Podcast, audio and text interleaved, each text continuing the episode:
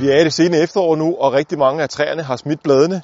Og en cocktail af blade og fyrenåle, det har det med at sætte propper i nedløb og i tagrender. Og efteråret er jo altså også de måneder, hvor der kommer rigtig meget nedbør, og derfor skal tagrenderne være helt renset. Det er ret nemt at rense dem. Du skal bruge en haveslange, du skal bruge en gammel opvaskebørste, og så bruger jeg altid en hjemmelavet tagrenderenserskov, som jeg laver med en stanikniv. Den hjemmelavede tagrenderenserskov er nem at lave af en gammel sodavandsflaske, saftervandsflaske. Du tager en stænekniv og skærer hele vejen rundt. Og så kan du komme helt ned i tagrenden og få alt snasken med. Vi starter i den ene ende, modsat nedløbet, og arbejder os ned mod nedløbet stille og roligt. Kommer helt ned i bunden af tagrenden, og det er her, at øh, opvaskebørsten er rigtig god.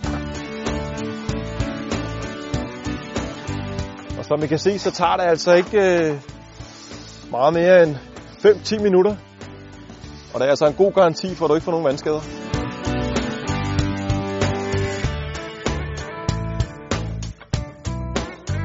Ligger der noget op på taget, så kan du også lige så godt få det med. For det vil ende nede i tagrenden, når der kommer noget blæst forbi. Så vær grundig og få det meste med.